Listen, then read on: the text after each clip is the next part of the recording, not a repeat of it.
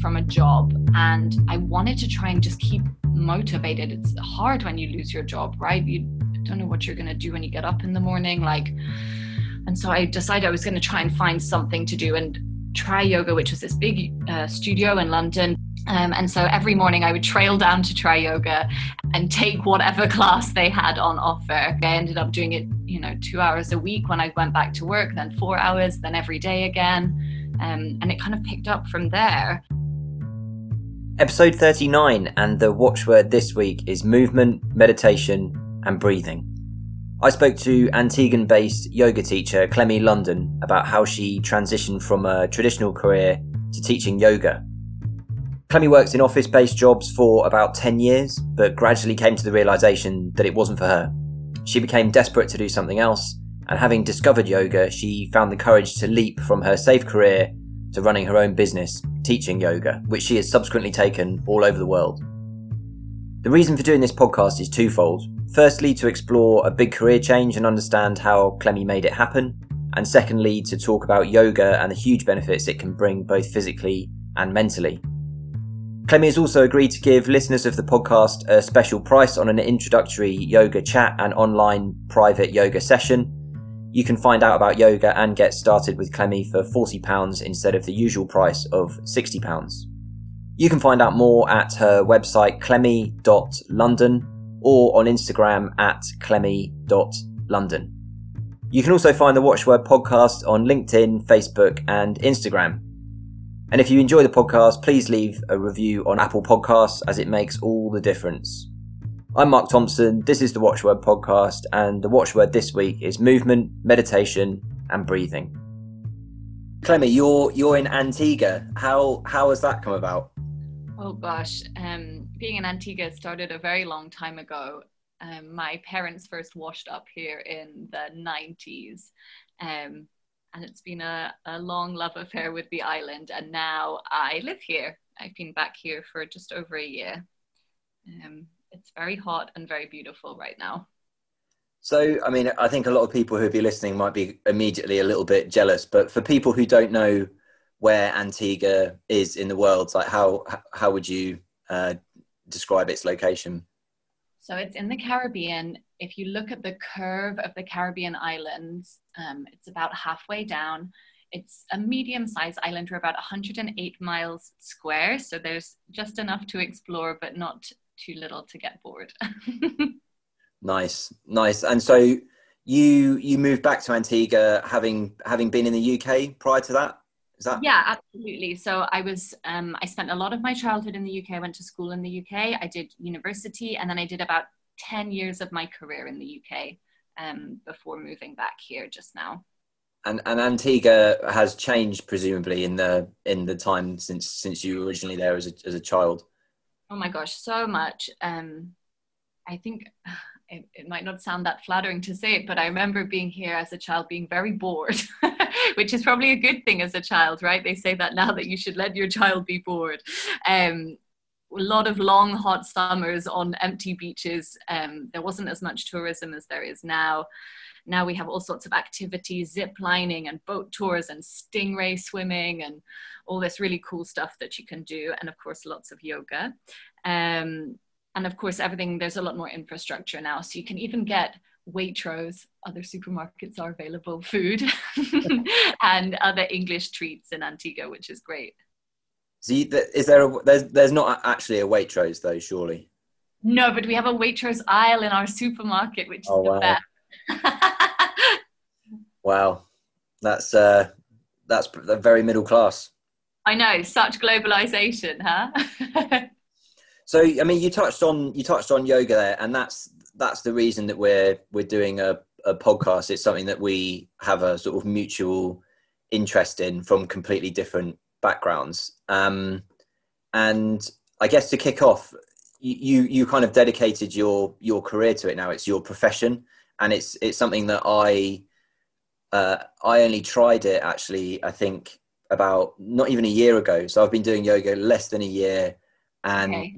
um, I as we talked before, I'm a big fan of it. I think it's an unbelievable uh, sort of well activity, like it's so beneficial for the body and it's um, and it's good for the mind as well. Although I, I haven't really delved that deep into that kind of thing, but certainly for the body. So, but from from your perspective, like how how did your interest in your business in yoga come about? So I had a very sort of typical gap year. You know, after school, you have that little gap before you go into university.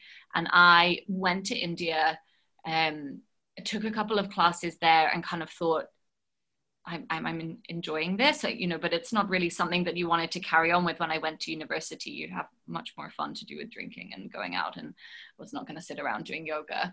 Um, and so I kind of came back to it a few years later.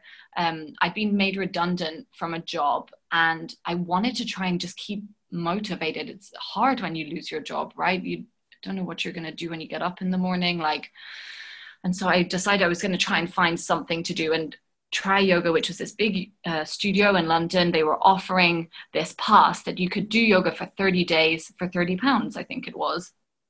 Um, and so every morning I would trail down to Triyoga and take whatever class they had on offer. Um, and eventually I found this super teacher. We got on really well. Um, and yeah, the, the rest is history. I ended up doing it, you know, two hours a week when I went back to work, then four hours, then every day again.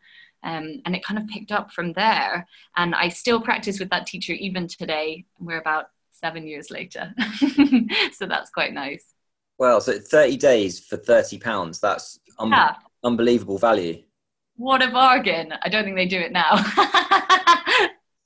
so, and that was like when, you, when it became uh, a hobby and you, as opposed to becoming a, a teacher, like how, because uh, did you have a traditional career like we talked a little bit about about your your youth and growing up and so on and it's obviously it sounds like quite a big transition because you you said that but prior to that you'd had a pretty traditional upbringing you on a fairly uh, conventional career path like was it not yeah. was it not a big change like how how did that come about um it was um I was working my last sort of job job before I went to Yoga Land um, was that I was working in sales for a startup. We'd kind of grown the startup in London. Um, I think there were probably about 10 people when I arrived and literally hundreds of us when we when I left.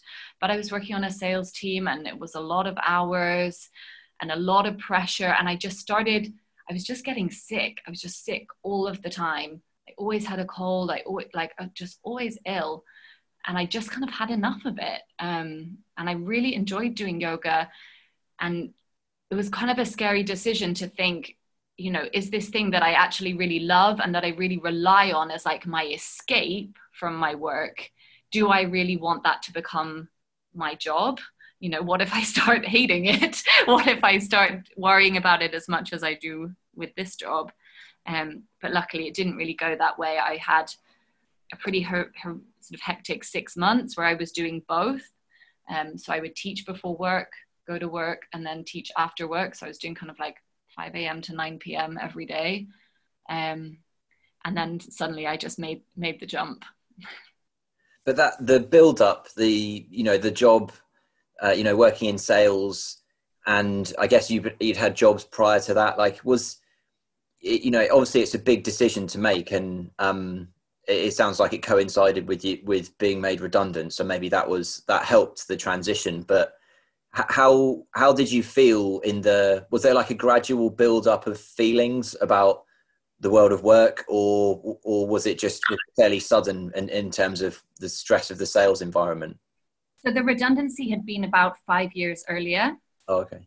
And then i'd kind of kept yoga on the back burner. It was sort of my like coping mechanism in in corporate land. Um, and yeah you're right. I'd done a lot of kind of uh, sort of mainstream jobs. I'd worked in capital venture investment and startups and all sorts of stuff. Um, but yeah, I think there was always this sort of, uh, I don't know, I just always felt like the traditional route was not for me. Um, I was kind of reflecting on this, thinking about this podcast. Like I was thinking, even back to when I was like 16, I remember going to the um, RAF recruiting office at school, being like the only girl in the lineup, being like, yep, this is it. Like, I definitely don't want to go work for the big four. I want to be a fighter pilot more than I want to go and work in the city.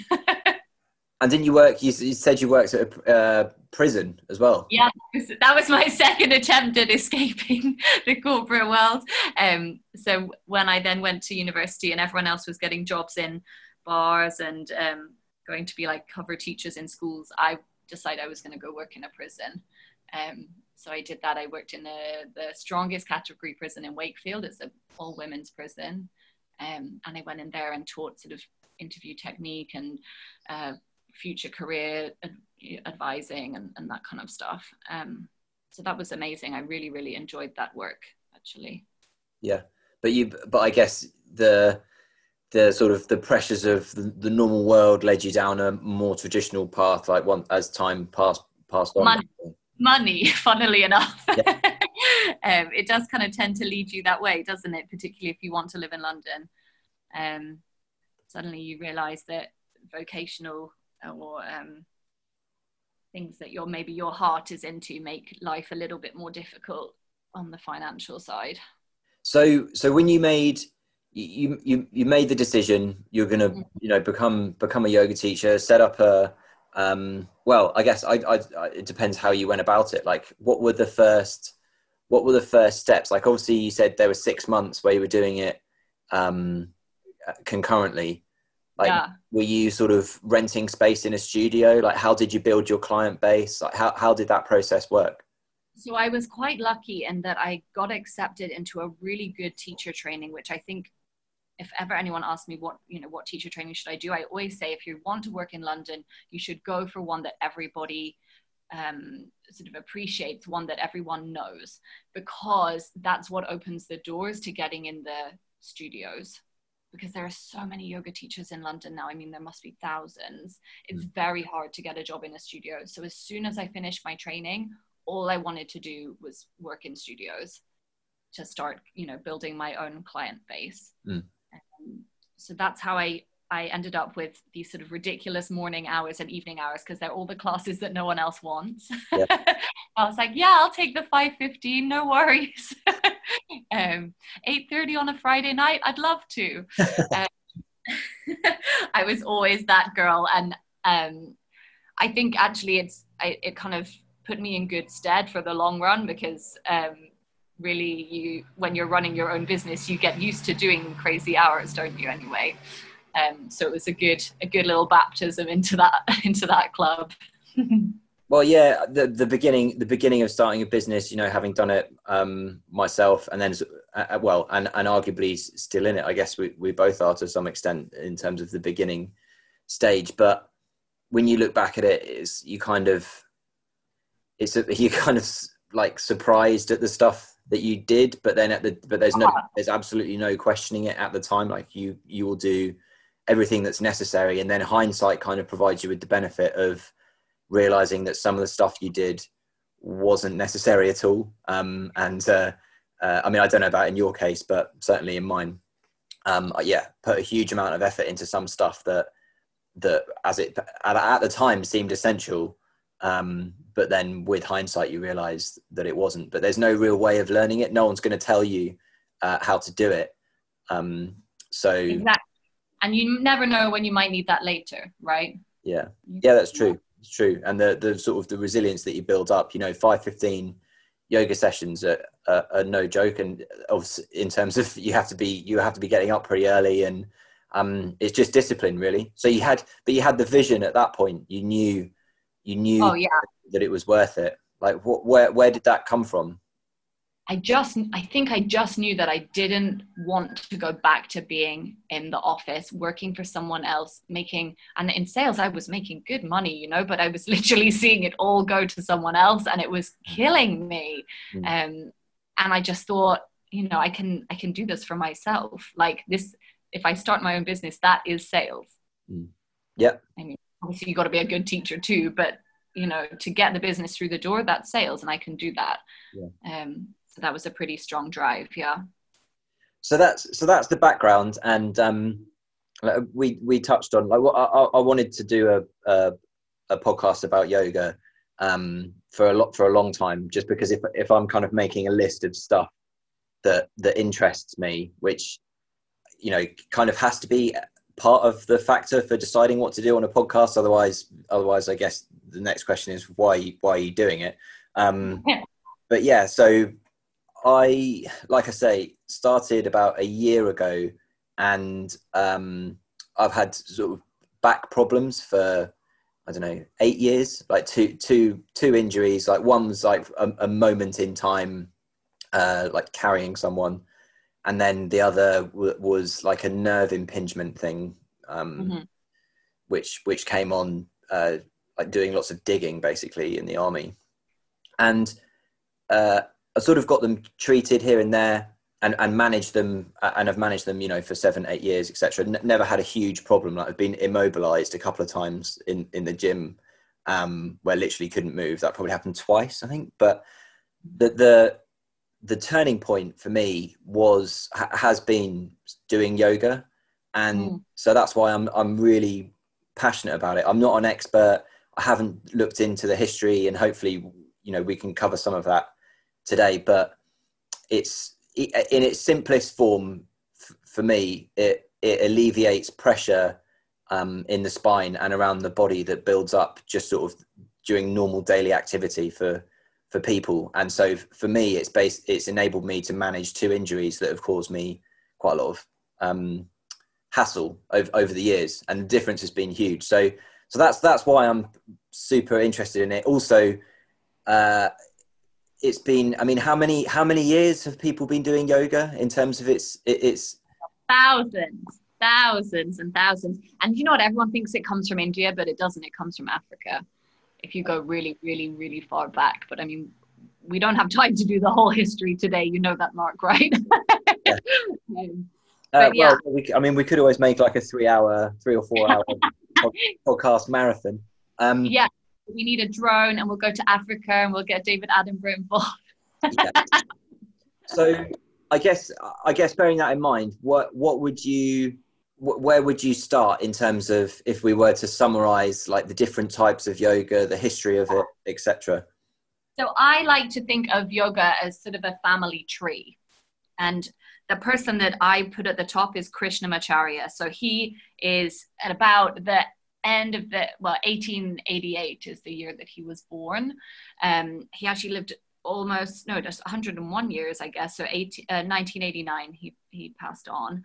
Um, and he's who kind of uh, krishnamacharya founded modern yoga as we think of it today. So movement and breath work and meditation and kind of the the sort of rules around it that we follow as yogis sort of non-harming non-violence um, you know, aiming for a higher power, loving one another, that sort of thing.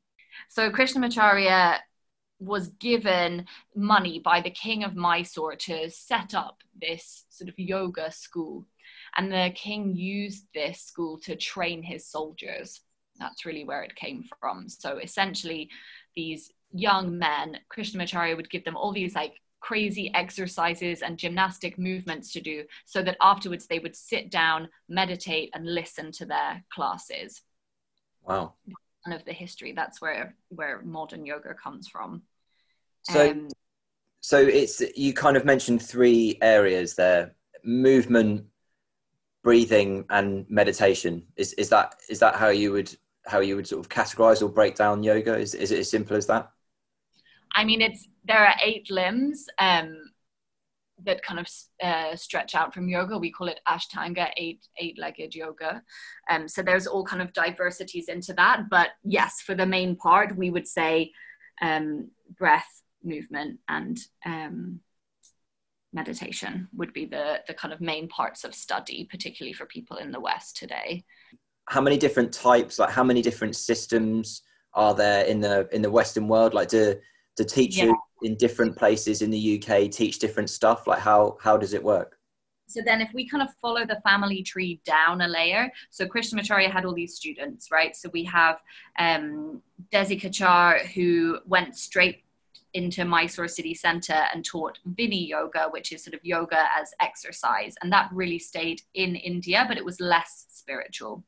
We have Iyengar, who um, headed over, and he did a lot of work in the West, but he also did a lot of work in India. And that's Iyengar yoga as we know it today. It's based on precision and props. You see them, they use chairs and blocks and straps, and everything's about alignment. And then we have Pattabhi Jois, who's probably the most famous of um, Krishnamacharya's students. He gave us um, Ashtanga yoga, Vinyasa yoga, um, which is also very popular in the West. A lot of Western students um, st- travel to Mysore to study with him. And then we have um, Indra Devi, who was probably the most famous female student that Krishnamacharya had. She went to the States and she brought in this whole yoga, organic food, healthy lifestyle. That kind of the basis of that whole California scene, to be honest, that's that all comes from her. And then if you go into these um, four main students, then you go into all the different types of yoga we see today. So um, your Jivamukti, your Kundalini, your power yoga, Bikram, Yin yoga. So those are kind of the, the grandchildren of Krishnamacharya, if you will. Does that sort of make sense? Yeah, it does, and it kind of um, it rings true with my sort of limited experience. Like, um, you know one that you t- one that you mentioned there at the end which um, I, I, mean i've had nothing I, I, haven't done it but i've just heard about it is is bikram.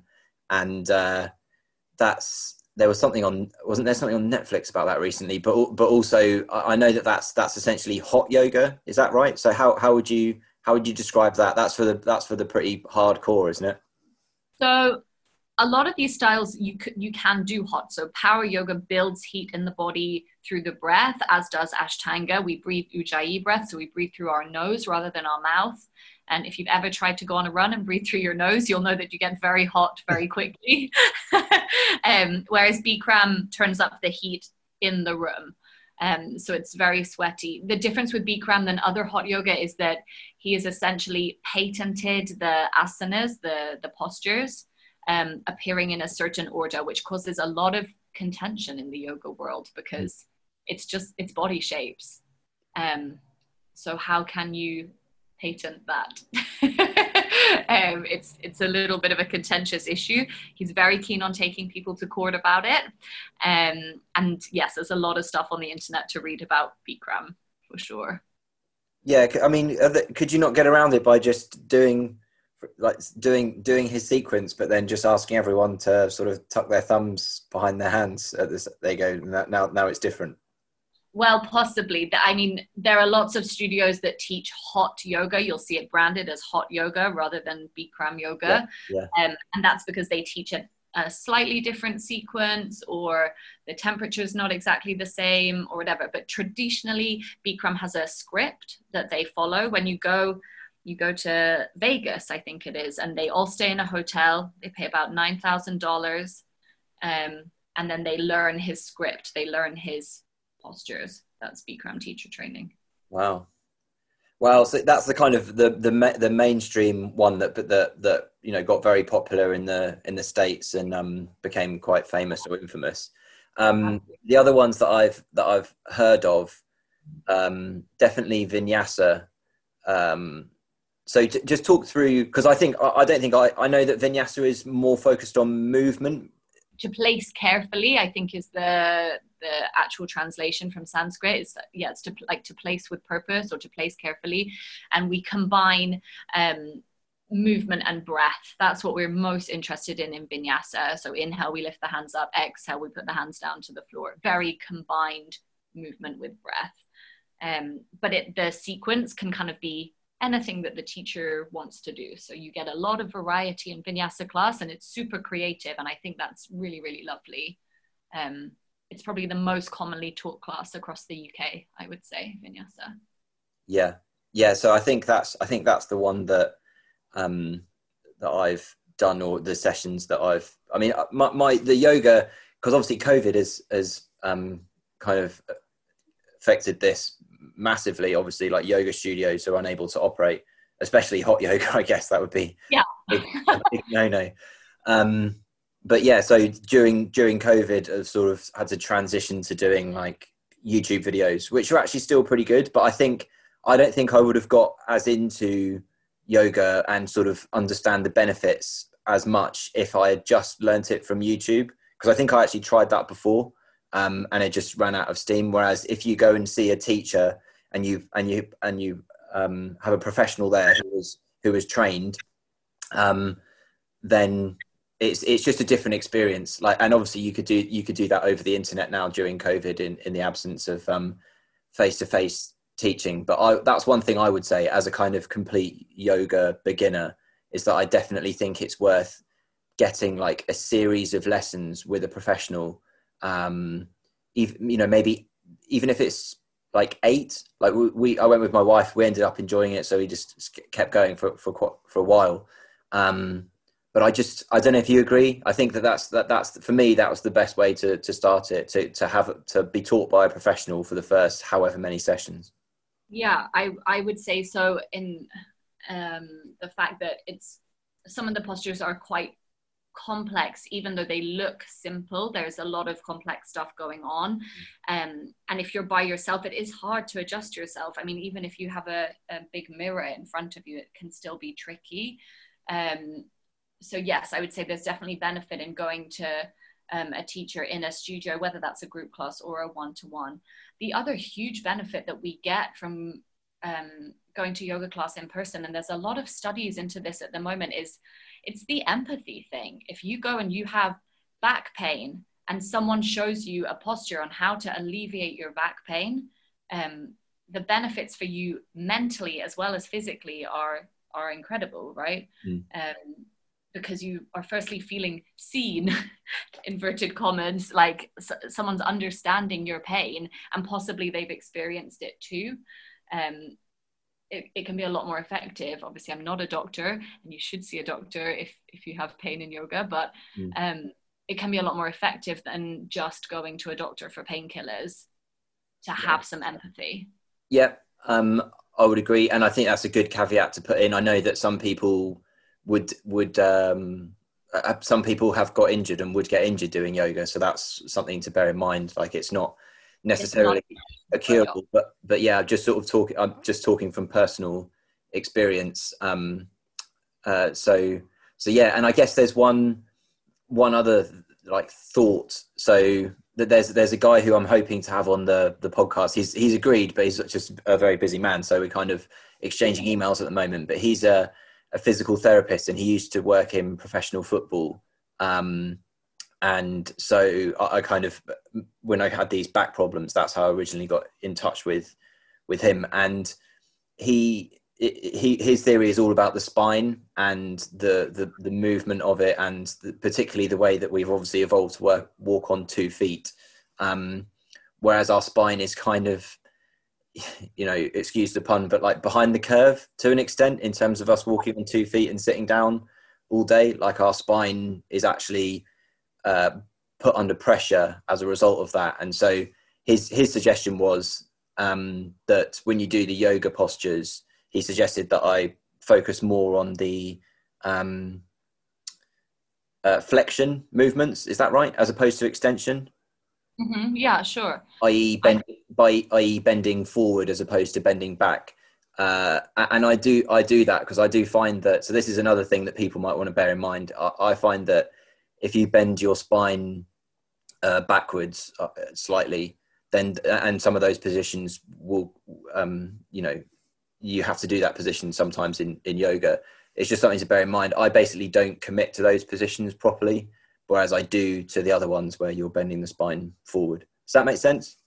Yeah, I think uh, we, particularly as we get older, we have to be very aware of the compression of the discs and yeah. of course when you're back bending that's a lot more apparent than when you're forward folding yeah. um, it's kind of interesting i i genuinely believe although we see in in the western world in particular that yoga is targeted at women and a lot of skinny white women at that um, actually the people that seem to get the most benefit from yoga are men Mm. Because although you might be really strong in your arms or your legs, or you might have these like really great superficial abs up the front, you don't actually have a lot of um, TRA, which is your transverse abdominis. It's the um, sort of imagine like a corset of muscle that wraps the sides of your body, your entire core as it were.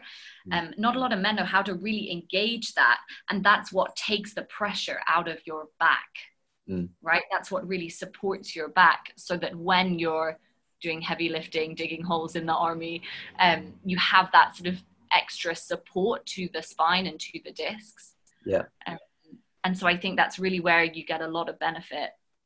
Um, yeah definitely. And i also just think yoga you know it's it's not going to in terms of the traditional male viewpoint on it it's not going to be it's not something that um that most men are going to say yeah i definitely want to go and do yoga with the lads on a yeah exactly. You know, so um but then i think i think that's changing. I think um as as with lots of these things i think over time if it when it provides so much of a benefit um then then you know people will will learn. And i think particularly in the states maybe. I, I think things and obviously you mentioned before in california things are um, and and maybe in london you know there's some there's some big sort of national startups that have that have sprouted doing yoga. Like there was um one that did it in sort of well that was hot yoga in like these inflatable pods. Um pod, yeah. Yeah, yeah. um so that's, that's, one example but i get i get i don't know what they're doing now during covid. I can't imagine that's um, going well they're doing you i think you can rent individual pods from them so you can book the studio but you have it to yourself and then they switch on the screen and you have your instructor through the screen i think that's what they're doing or similar yeah. um, also I, I wonder if you've heard of broga so that's a that's come across from the states that is yoga targeted at men uh-huh. um, I saw it a lot a couple of years ago. I've, I've been out of the UK now for a fair bit, so I'm not really sure um, how that's taking off. But they were targeting a lot of sort of CrossFit gyms and weightlifting gyms um, because it's such a good complement, particularly if you're doing like um, Olympic lifting, for example. You really need the flexibility in the shoulders as well as the strength. Yeah. So they were really targeting down that route for men, which I thought was super interesting. Yeah, and our, our last our last guest on the on the podcast is um, he's formerly worked at Team Sky and and uh, the RFU, the uh, rugby, the English Rugby Football Union, and UK Sport for ten years. So, uh, and he has a PhD in sports science and this kind of thing. So his his um his pedigree with the with the the body and how to manage it is is pretty good. And he he does two yoga sessions a week. He says generally, um, in amongst all in amongst all his other training. So, I think you've got like the the history of it that the thousands of years of history and the spiritual aspect and so on but then it's it's obviously now it's in terms of professional sport i think it's it's just part of part of normal normal daily life. And uh, and you can't help but think that that's going to continue to grow amongst the the population perhaps as people as people learn more. Um so and but back to the back to the different types. So uh, mm-hmm. The other one that I'd heard of, and so I don't know if you wanted to talk about the, the, the different ones that, that I haven't heard of, there are a few of those, but yin is one. So, and that, if I remember correctly, that's the one where you kind of hold the position for a lot longer and sit still. Yes. So yin um, poses are held for about, oh gosh, anywhere between sort of two and six minutes. Um, it's typically a lot slower. Um, it's a lot more relaxing. We practice it in a cool space rather than a hot space. I, I struggle to find a cool space here in Antigua, I'll tell you that. But um, yes, in a cool space.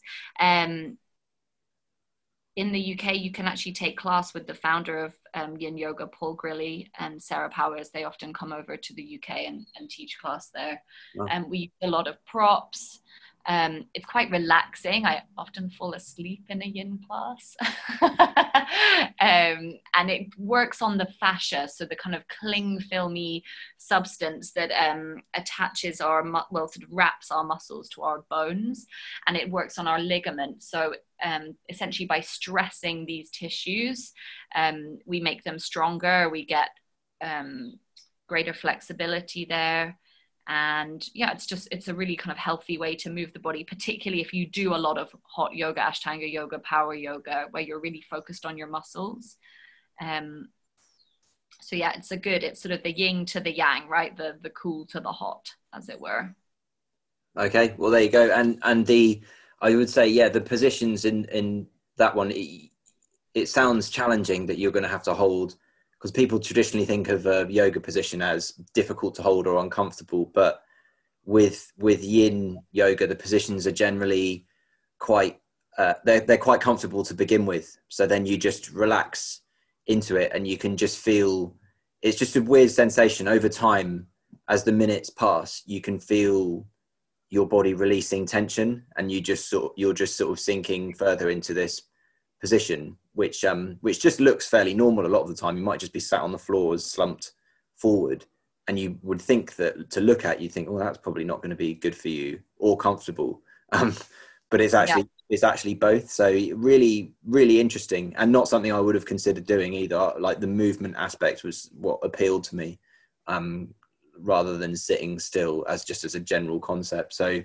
but yeah, I think it's really good. I, I, I my students that um, it, it kind of depends on what sort of mind you have, right? If you, for some people, doing the movements really quickly and doing like hot power, fiery yoga, that can get your mind running for some people. And they're thinking, oh my gosh, like, what is this? And all the thoughts start, start coming. Um, and for some people, it's the staying still. And that makes their head spin and they're thinking, when can I get out of this? When will it stop? You know, so you have to find the right type of yoga for you and the right teacher as well, I think is really important. Yeah. So looking at the other types then uh, how would you would you expand on any on those further or do you think we've kind of adequately discussed the different styles? The only other one that we really see a lot of in the uk is um, ashtanga yoga. You've probably seen that advertised at, at your studio. So that's re- uh, really kind of um, kind of going back to the historical roots, it's a really kind of set sequence, Ashtanga. And I like it because it works the whole body every class. We always follow the same sequence, we always follow the same count. Um, that came from the Pattabhi Jois kind of lineage from Krishnamacharya. So it's still quite traditional. Um, and often you'll even find, find that it's being taught in Sanskrit. So you kind of learn it as you go along.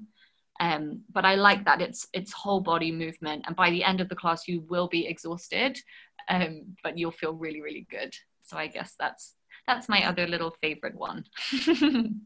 if we think about the, the kind of modern era and you know the role of of social media and, and video as a as a medium and how easy it is to to set up a YouTube channel and and uh, and start broadcasting, like how I guess that's made it more available, but uh, what are your sort of reflections on that as someone who's who's sort of dedicated their profession to it? Yeah, it's it's a really interesting one because on one hand, obviously, I love the idea of yoga being opened up to to everyone. I like the idea that it's accessible.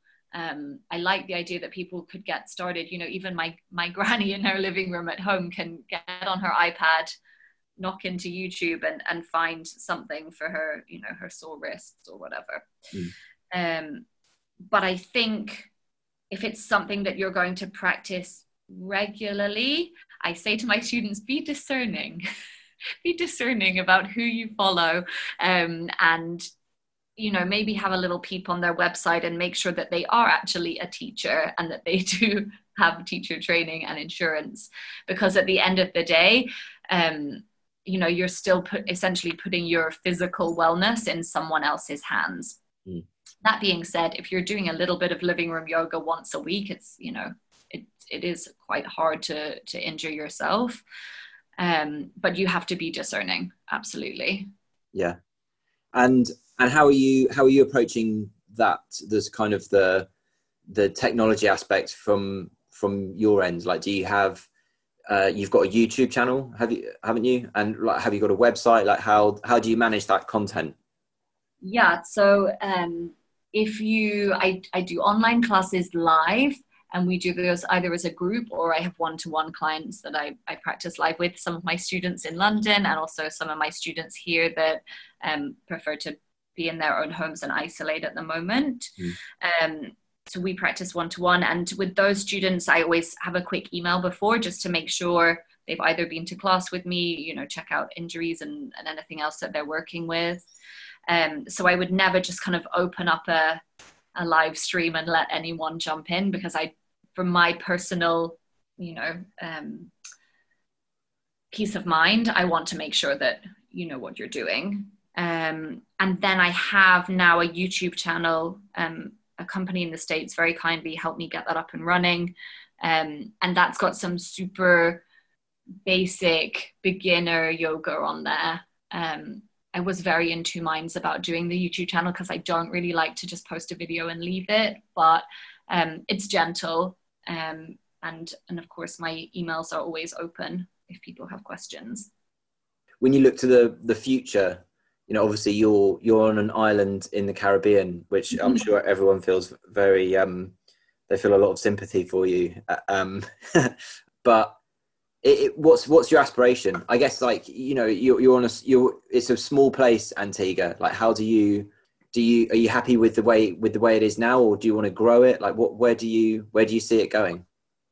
I'd love to see more um, diversity in tourism here. I'd love to see more eco-tourism. It is starting to pick up.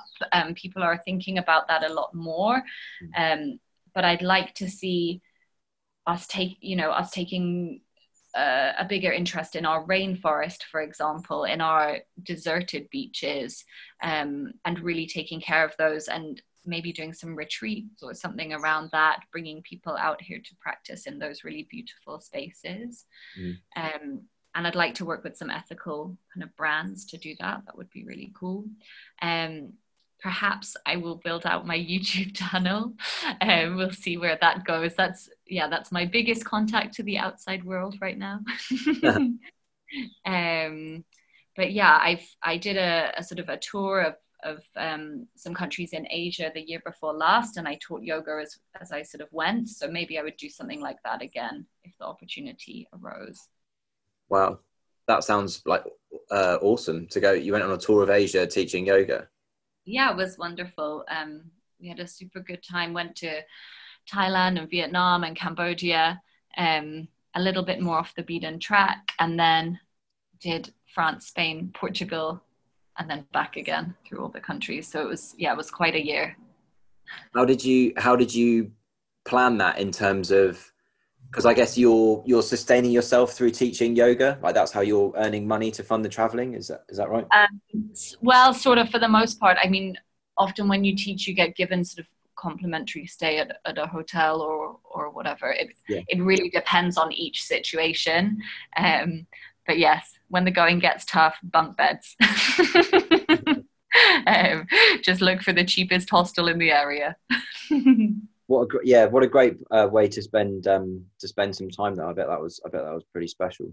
Yeah, it was amazing. It was really really amazing, and it was a kind of a good precursor to arriving out in Antigua. Kind of yeah, got used to living with very little and power cuts and not having electricity all the time and not having water all the time. So um, yeah, well that's like because when the power when the power goes out and there's no water, then you just, I guess, you just meditate until it all comes back on.